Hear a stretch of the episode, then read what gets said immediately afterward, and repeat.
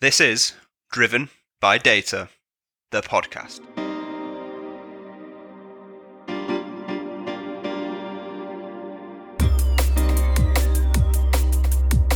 Welcome back to another season of Driven by Data, the podcast, powered by Orbition Group and hosted by me, Kyle Winterbottom. So here we are, season three of Driven by Data, the podcast. I'm delighted that you've decided to tune in and rejoin us. We've got some absolutely fantastic content coming your way. So all that's left to say is sit back, relax, and enjoy this episode. In order for your organization to make the best possible business decisions and to make the most of your data, you need the very best people. And that's where Orbition Group comes in. We have a proven track record in partnering with some of the largest brands in the world to the most innovative and disruptive startups and everything in between. We go beyond traditional recruitment services. The organizations which we partner with benefit from the added extras that we offer, such as raising your organisation's brand awareness to the data and analytics community, providing you with insights into the current market and your competition, benchmarking you against the industry to give you the best chance to successfully attract the best talent.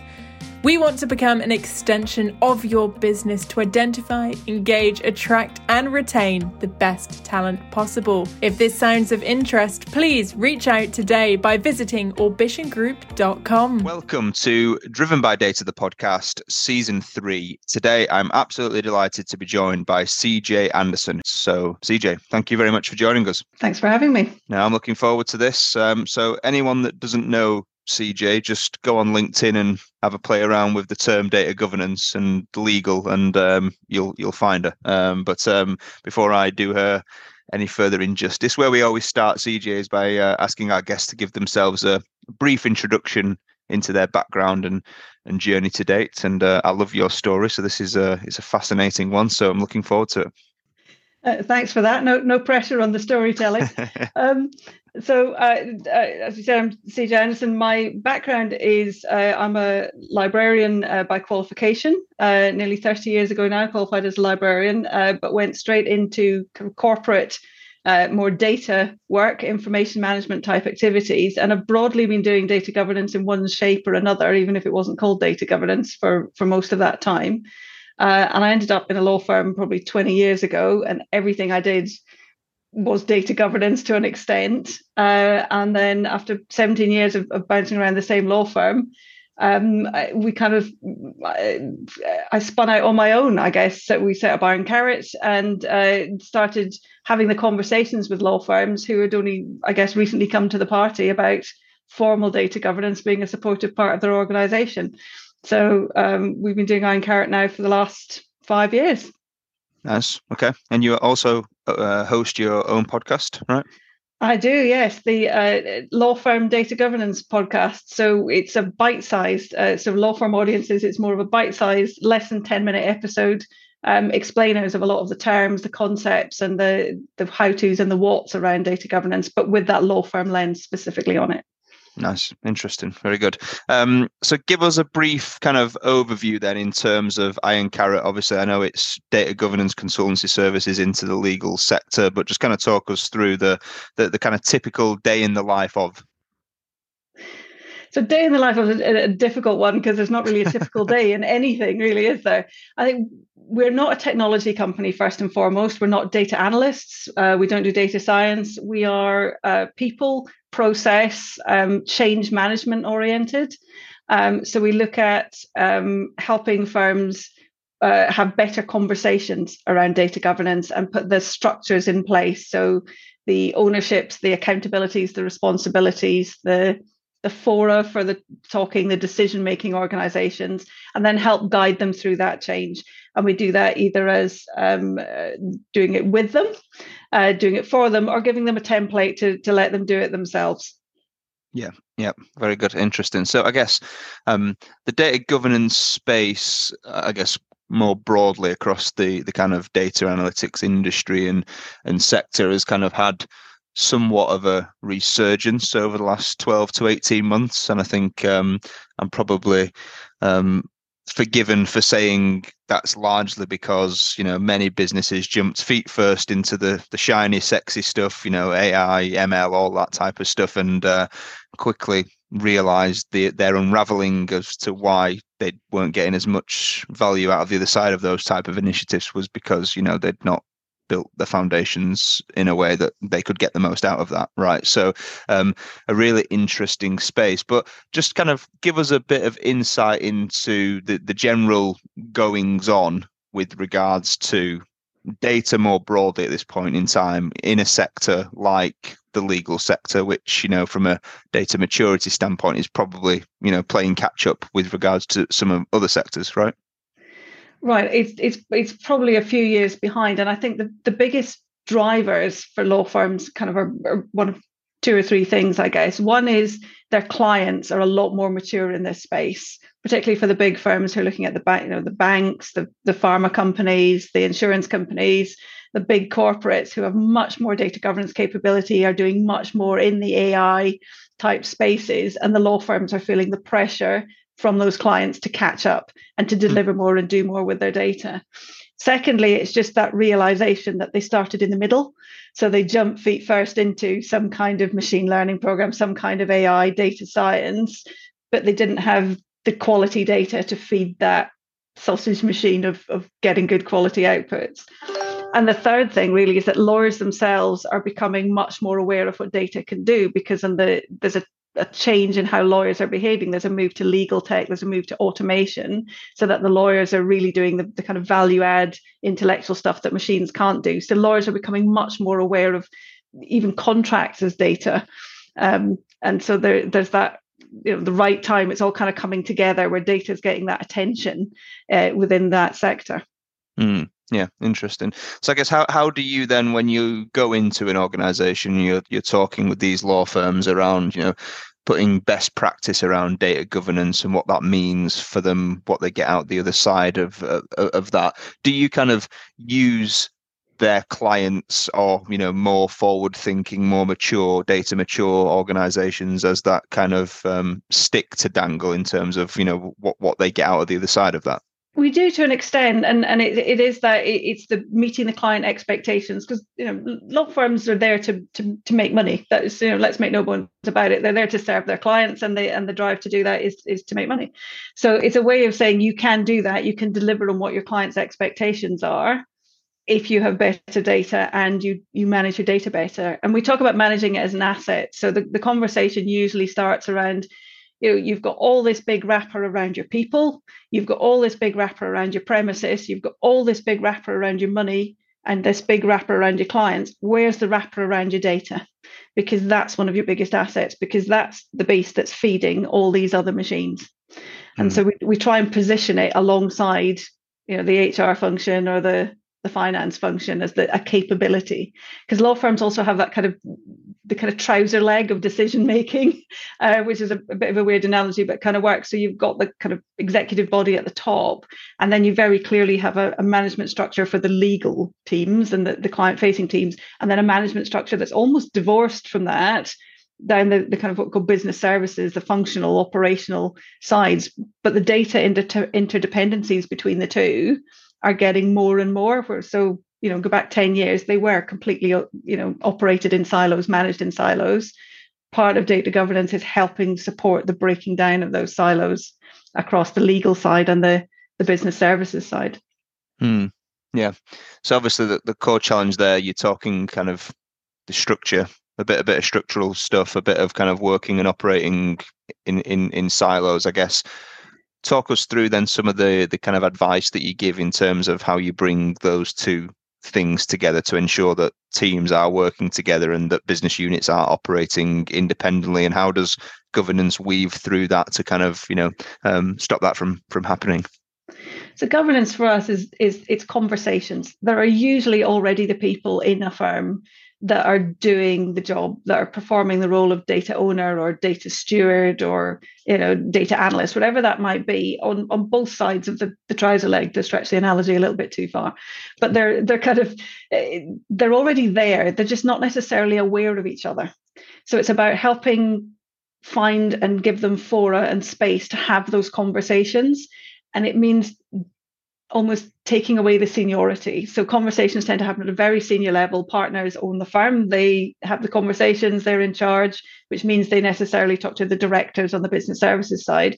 Actually, you want the conversations to be happening at a much lower level. You you want, you know, even the most junior of people within both sides to be having the conversations because they understand where the pain points are because they're all getting the work delegated to them uh, and they have to, to deal with it. So a request from a partner isn't actually a request from a partner. It's probably some junior associate who's trying to do something on the legal side, and then it comes cascading down the other side to uh, some poor analyst or um, some data steward in the business services side. And it is just about opening up the lines of communication to help everybody at the right level and empowering people at the right level to have those good data conversations. And then from that, your data governance capability grows. Hmm. Interesting. All right. And I know I've heard I've heard you previously, um, and I'm paraphrasing here a little bit, but basically say that like, you know, look, you don't need a data governance policy. That's not what this is about. That's not what I'm here for, etc. Just give us some context and, and, and meaning to that statement, if you would. So, uh, you know, a lot of the advice out there is is start with a policy, and I think that's in industries that are, are less um, focused on law and regulation than law firms are, I guess. Um, within law firms, you know, unless there's a real regulatory or legal obligation to have a policy, they just don't engage. And the other thing about lawyers is that they they all have opinions, um, quite rightly so in some cases, but they will all want to weigh in. So if you are looking at a law firm that has 400 partners, that is 400 business owners that want to have an opinion on that policy. So these things take years. I mean, genuinely years to, to even get to a draft that they're prepared to talk about, never mind getting signed off and implemented. So our approach is always to go, forget what you're hearing. You don't need a policy because they've already got information security policies and they've already got data privacy policies. They've got those things in place. We just say, we're just going to have some conversations and we're just going to put in some rules, some guidance around how to have those conversations. And then out of those conversations will probably come some best practices and maybe some standards. And then we'll help you implement those. But it's not about more policies. It's not about going top down. It's very much bottom up. Let's look at the junior people. What do they need to do better with data? Mm. Go on, sorry. No, I was going to say it's just kind of and it it lands a lot better because it takes the pressure off because a policy feels very legal, very formal, very something we have to do something about, something that everybody has to buy into, and it becomes this massive change piece and organizational, you know, turn us up, turn us upside down to do something. Was actually you to go, I'm not going to do that. We're not going to worry about that conversation. We're just going to have some chats and we're just going to write some stuff down and we're just going to share how we do stuff better it suddenly becomes something that feels achievable and something that senior stakeholders and law firms at least are prepared to buy into. And it's almost heretical to say it out in the data governance community i don't do data you know policy because everyone says start with policy. But it doesn't mean that we don't do the we still look at roles we still look look at accountabilities responsibilities. We just don't call it a policy. We call it guidelines or best practice. Yeah. Well while we're on the subject of of language then because yeah. i know uh, you've spoken about this before kind of in in i mean and, and honestly i this is something that um it's so interesting to me because i think the data analytics community more generally they kind of we get into these big debates and arguments all the time around like the semantics of the meaning of a word you know so i've had people say to me oh we shouldn't call it data driven because it implies x y and z and i'm kind of like oh god here we go, here we go again right but yeah. in certain instances and in certain kind of um, context the language is important right so just t- talk to yeah. us kind of how you you frame that because i i can completely empathize with you as to you know the data governance community especially is very big on things like having these frameworks and policies in place because it's like almost the the rule book by which you have to live right so i imagine that that your yeah. advice kind of ruffles a, a few feathers maybe I, I, can imagine. I think the, the thing about, again, language and working in law firms is you're working with a, a population of highly trained, highly educated, highly qualified people whose day job is to pull words apart. Uh, that's literally what lawyers do for a living. They pull words apart to, to mitigate risks effectively, which is the other side of data governance, but they are trained in pulling words apart. So you have to use a language that makes sense to them. So certainly something like data owners, you could never use data owners with a law firm. You might get away with it in a more progressive firm, but broadly they hear owner, they hear partner, and then they go, a partner's too busy to do this data stuff. That's not going to happen here. So it's about matching the language of either the you know the, the guidelines or the standards or the roles to the language of the firm. So it could be data manager, it could be data governor, it could be you know metadata engineer i've heard for data steward. It could, you know there's there's all kinds of of uh, language that you use. The important thing is just to find the one that works for that firm and that's why you will look at you know even in the jobs market across the whole of a law firm you will never see the same job title twice even in firms that do very similar things and have very similar client bases it's it's such an internalized language so you've got to kind of find, and that's trial and error. You know, you kind of, and that's why we try and talk about accountabilities and responsibilities and, and set out a role as it's accountable for this or it's responsible for that. And then you, from the the kind of conversations around execution and how that might land in the in the firm, people will start suggesting, oh, we could call it that, or it sounds like a job like this that we already have. And you start to pick up on their their own lexicon. Yeah, yeah, absolutely. I think obviously more more generally speaking across the data industry as a whole, you know, we often get into these conversations around, you know, um, most projects aren't adding the value that they were expected to add and that then kind of you know weaves its way back around to things like adoption and then we start talking about culture and change and maybe literacy around this piece and and and things like that um is is that pretty much the same in the legal sector yeah, it is. It's it's a it's a cultural change. It's a behavioural change. It's an organisational change, and it's about um, it's that gut feeling that people have that the data is going to tell them something that's inherently different to what they already know, so they're not going to lean on it, and and helping to change that mindset or un, unpicking that mindset is a big part of data governance. It's about finding out why they don't trust the data, and a lot of times it's basic things like um, when they're asked to open a piece of work in their new business system, there's too many options in the drop down. So they just pick the first one. So they know that the data is not good and it's not going to come out on the reports, right? So they just don't bother looking at the reports. And that's why they need a data scientist to magically fix all this data for them, which is, hmm. you know, you then have to explain, no, that's not them. That's, that's, you know, this other process. But it's that kind of thing. It's the, the inherent biases that people hold. And, and data governance is really about helping change the perception of data and then change their behavior around data. And we talk a lot in our training about the data sausage machine, about it being every lawyer's responsibility to, you know, the quality of what they put in is going to impact the quality of what they get out. So if they want a good sausage, they've got to put good quality meat or or mushrooms, whatever they prefer, into that sausage machine.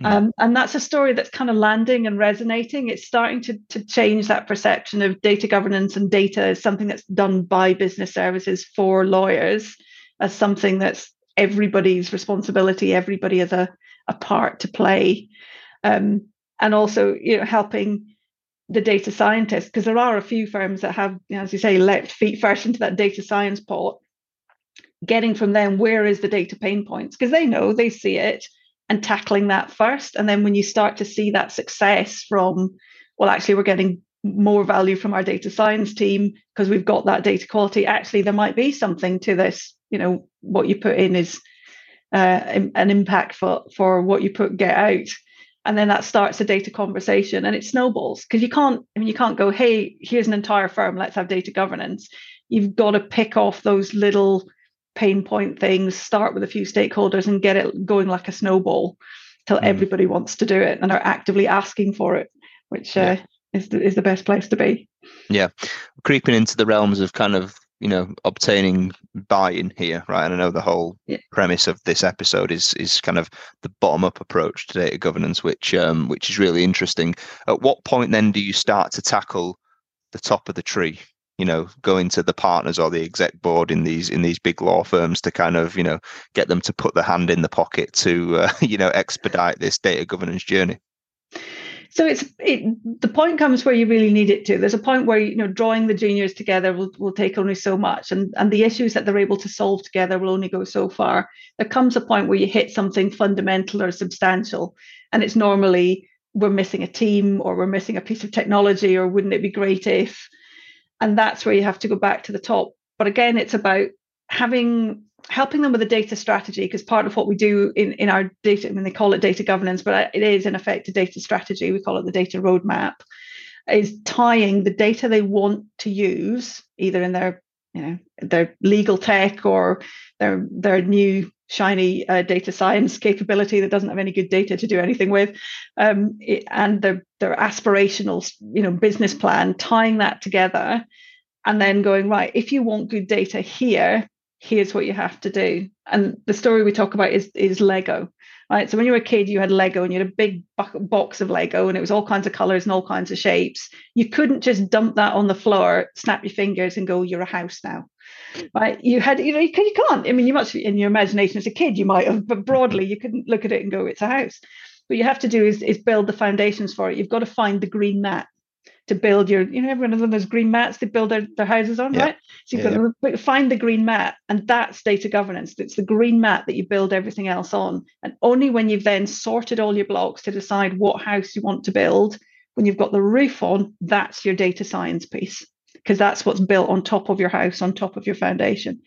And when you start to break it down into the component parts like that, it's a journey. This enables this, enables this. If you want to do dashboards for your clients, you're going to need better quality data, which means we need to change an input form, a process, whatever that looks like. That's the conversation you then have with the senior partners, the exec, and that's what starts to resonate because you're tying that whole journey together. But you can only find those stories by working in that bottom, that operational layer to really identify the pain points that are going to tie in directly to the firm strategy because otherwise the firm strategy is just bobbing about above you like a balloon. It's got to be kind of brought together and made real. Because if it's not real, they don't buy in. Yeah, yeah, no, absolutely. Um, one, I mean, we've done we're starting to do quite a lot of work in the legal sector, which I think, um, you know, the the kind of talent space, in my opinion, is always a good barometer of the market in general. And then as things start to mature, right, you know, as soon as we start to see a trend that actually now we're getting a lot more engagement from legal firms who are starting to look to build these capabilities and you know, et cetera, et cetera, um, that's a good sign obviously most businesses that are investing in this stuff, um, as you very rightly said, you know that they're they're doing it. Often it's a commercial play, right? They're they're a business that makes money. They want to make themselves a bet. You know, they want to be a better business in what they do to hopefully make more money, reduce cost, whatever the case may be. But it normally comes back to some kind of monetary gain or advantage. Um, but I guess the legal sector, similar to a few other sectors, but also quite different, is that they probably have the opportunity to look in two different directions, right? You know, it's kind of getting their own house in order, so to speak, and becoming a better business process and efficiency wise, etc. But then also being able to potentially support their clients, right? Almost like in a consulting capacity. I've, I've heard that mentioned quite a lot by law firms, you know, that have got that kind of big idea and, and, and agenda. Um, do, do you see that happening quite a bit across the law firms that you work with? I'm starting to see it in a few because they, they already have the the quite a few of them already have the teams that are advising on very specific regulatory issues. You know, the GDPR guidance or the you know the Dawn Raid guidance, or you know, they're looking at how they support teams. They're starting to look beyond that. They're always looking for, as all firms do, you look for that value add. What else can we do? And starting to build that bigger wrapper around. It's not just the regulation; it is around your operating processes. A few of the law firms are building their own consultancy capabilities and are looking yep. to try and put data, data management, um, squarely in that consultancy space. I don't think any of them are quite there yet, but there's certainly that aspiration across a few. And we, we have our conversations around, you know, how, how much of, of what you help us do will also help us build what we want to give to clients. Um, so that's kind of a, an interesting space to be in, but uh, we'll see how that develops. yeah, absolutely. Um, obviously, the the whole technology and tooling space is very interesting across the kind of data management and data governance world because we've had a lot more businesses now, you know, specifically design and build products just for that leg of the journey, which you know is uh, relatively new in comparison to the mass amounts of you know data science tools or whatever the case may be out there. Um, how, how is that impacting the legal sector more more broadly in terms of the tooling around data governance? So there's, there's kind of two approaches in the legal sector. One approach is um, we're going to go straight in with it. We've never had data governance before. We're going to buy a technology and we're just going to get on with it. Um, and we're going to use the technology to drive our new processes. Um, and there are a few firms, half dozen firms that have taken that approach. Most firms aren't starting to look at tooling until they're four or five years into their data governance journey. Um, most of them are just because uh, uh we take that kind of bottom up approach. We're going if I've got a list, SharePoint list, Excel, whatever you do, I've got a list of my master data, I've got a list of my business glossary terms and definitions, I've got a list of my reference data, and I've got a list of my owners and stewards. I know who to talk to. I know where the, the, the critical data is, and I've also got an issues log somewhere in whatever you know workflow or ticketing tooling the firm already has. That covers us. That's all we need to start with. And it's only once you get beyond those baby steps conversations that you, you start to work in tooling. Again i'm not a technologist so i do this without tools. It's you know back of a napkin into excel onto sharepoint you know whatever that might be. And if you want a technology great go for it. But eh, the first question the technology is technology implementation is going to say to you is what are your rules, what are your standards, what are your processes, who are your people, what's your data, what are your definitions. So if you haven't done that legwork, you're still going to have to do that legwork anyway to adopt mm. technology. And then that technology, of course, will let you, you know, accelerate and grow and do look at a lot more of the firm's data. But broadly, for most firms, and I, I suspect I'm not going to get much love for saying this, there are probably a thousand data points that they really care about and really want to govern. And those are the ones that really are operationally important mm. to them. It's not it's not a massive data set. And there'll be more data out there, of course, and you know, dashboards and reporting for internal purposes. But really for being transformational about cross-functional working and supporting clients, probably about a thousand data points. That's really interesting. Yeah, no, that's that's really interesting. I guess first question that sprung to my mind then is how do you help the organizations in questions identify what those um, questions are because that that's often part of the problem right? They're kind of like there's we've got all this data there must be some value in here somewhere. They kind of dive in looking for where that value could be as opposed to trying to tie it to a specific business purpose or strategic goal or whatever the case may be. And and often the, the challenge is identifying actually what are you trying to achieve. That should then tell you what the questions are that you need to be asking and, and identifies that data set. But how do, how do you kind of you know bring all of that together? Again it's that that bottom up. When you go down into the really junior layers they're the people that get these gnarly emails from partners late o'clock at night going i've had a, th- a funky thought that we could do x with data can we? And these people can say yes or no. Yes we capture that. No we don't. Oh that's already in one of your dashboards. And when you capture all of that tacit knowledge that they've got in their heads and start writing it down, you suddenly find you're most of the way to your thousand data points, you're most of your way to your use cases, and you're probably most of the way to your definitions. And that's why I like to go kind of bottom up because there's very few, there's very few new conversations and there's very few new questions. So if one partner asks it or one person asks it, somebody's probably asked it before. So you, and again, teams aren't big. You know, even the biggest law firms in the world are 10,000 people. We're not talking massive organizations. You can always find the one person in each team that knows everything.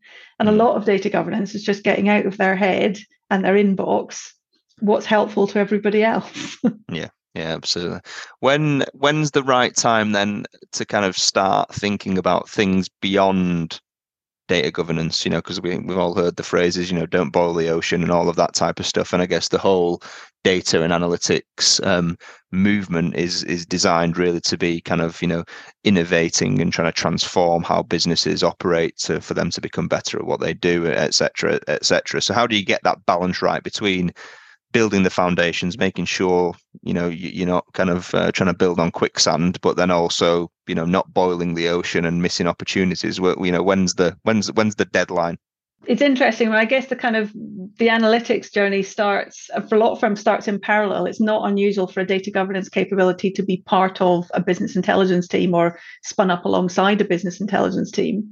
Um, again, there's quite a lot. It's, reporting even is siloed, and normally the basic start is can instead of six teams sending a spreadsheet to a partner on a Friday, can we do them one dashboard?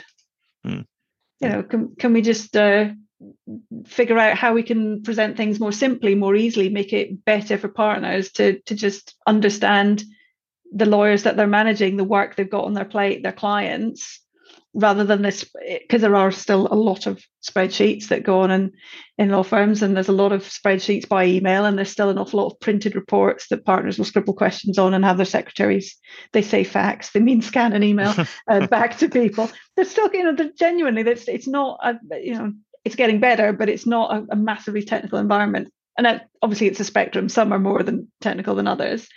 So you kind of do it in parallel. And then there's a jumping off point where you're hearing client demands. Clients want dashboards, clients want live um, work in progress reports. They want to know how much is on the clock. How can we deliver that to them? And so these client demands start to, to grow that. And then that's when the interesting conversations come about. Well, if we're doing that, could we also do this?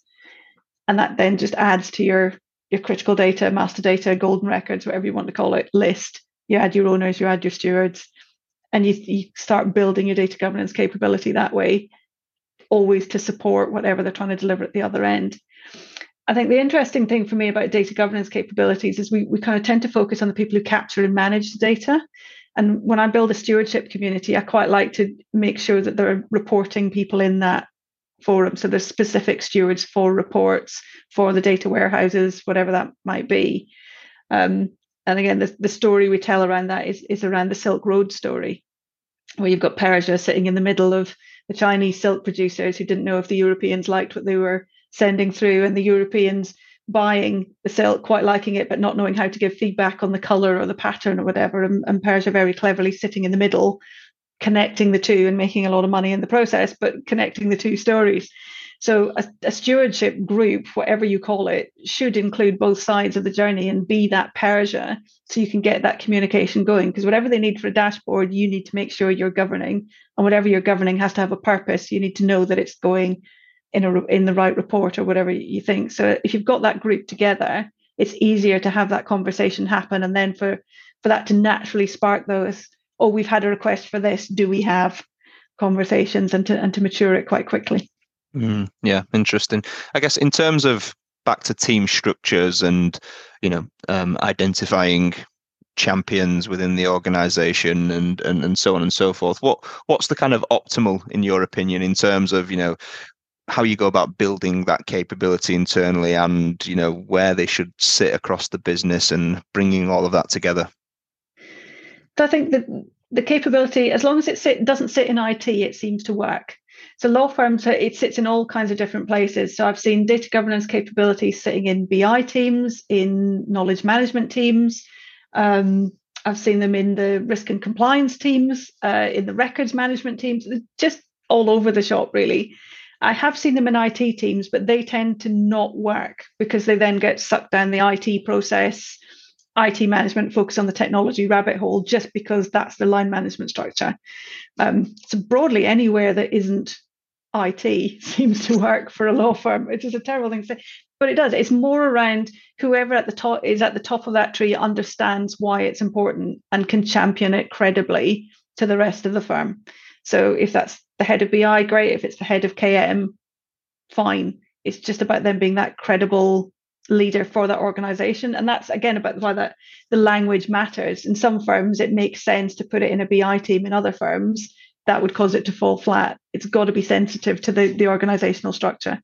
Yeah yeah absolutely. Do you, do you see a point in time and i'm sure there's probably some law firms out there that have already started on this journey but where they they become their own kind of centralized capability that you know then spans the entire organization as opposed to sitting through a certain reporting line? There's a couple of firms starting to talk about the CDO role. So taking what they, they normally have a role that's a they either call a head of data governance or data governance lead or data governance senior manager or a data coordinator, you know, whatever that, you know, again, individual labels, but that kind of senior person and pulling it out up into a, a CDO space. I don't, I'm not aware of anyone who's done that yet, but I am hearing conversations around pushing that role up into the, the C suite in the law firm. Mm, interesting. And and I guess in terms of the appetite, then, and conscious of, of time, CJ as well. But um, I guess in terms of the appetite, do you find that these are? Is it more often led by client demand? Their clients asking them questions about their data or whatever, you know, the, the stuff that they're working on them with, or or is it often more internally led by them wanting to be, you know, a better business within themselves? It's a mix across across our client base. There's you know we've got clients who who are looking for operational efficiencies, and some of it has come out of uh, process mapping and and kind of nearshoring uh, activities that have led them to focus on the data that's needed for that and realizing they've got a gap. Some, as you say, are looking at the client side. More often than not, it's a mixture of both. Um, there's, there's the equal pressures, and again, it's back to that trouser leg. The, the, the legal side are looking at the client drivers and then the the other the business services the functional leg are looking at the operational efficiency side so it's about mm-hmm. getting the, the right balance and again it's down to the, the stakeholder and the pace of change as to how much of each um, you focus on yeah, absolutely. Well, look, if there's anyone out there listening to this, um, obviously within the legal sector, thinking about how their business can use data to drive better performance for them to become a better business, whatever the case may be. What, kind of advice would you give, just top level, very quickly? Top level advice. Um, uh, make sure you've got your green Lego mat in place. Uh, foundations. Talk to the most junior people you can find about data because they'll tell you what's really hurting you. Um, and don't try and do data science without being really confident in the quality of your data. Because if you don't trust it on the report that comes into your inbox, you're not going to get a better answer uh, through a bunch of data science activity. Yeah. Absolutely perfect. Well, CJ, look, um, an absolute pleasure having you on the show. Thank you so much for uh, giving up your time this morning, and um, yeah, we'll uh, look forward to staying in touch. Absolutely. Thank you so much. That's it for this episode of Driven by Data, the podcast. I hope you enjoyed it. I'll be back next week speaking with another thought leader from the world of data and analytics. Until then, please follow Orbition Group on social media if you've not already done so, where you'll be able to subscribe and therefore be made aware of the podcasts as they arrive. And please share, like, and leave reviews so that more people from our industry get to hear and benefit from these too. If you've got any questions or you want to suggest ideas for topics or potential guests, then please feel free to reach out to me. Thanks for listening, and I'll be back next week.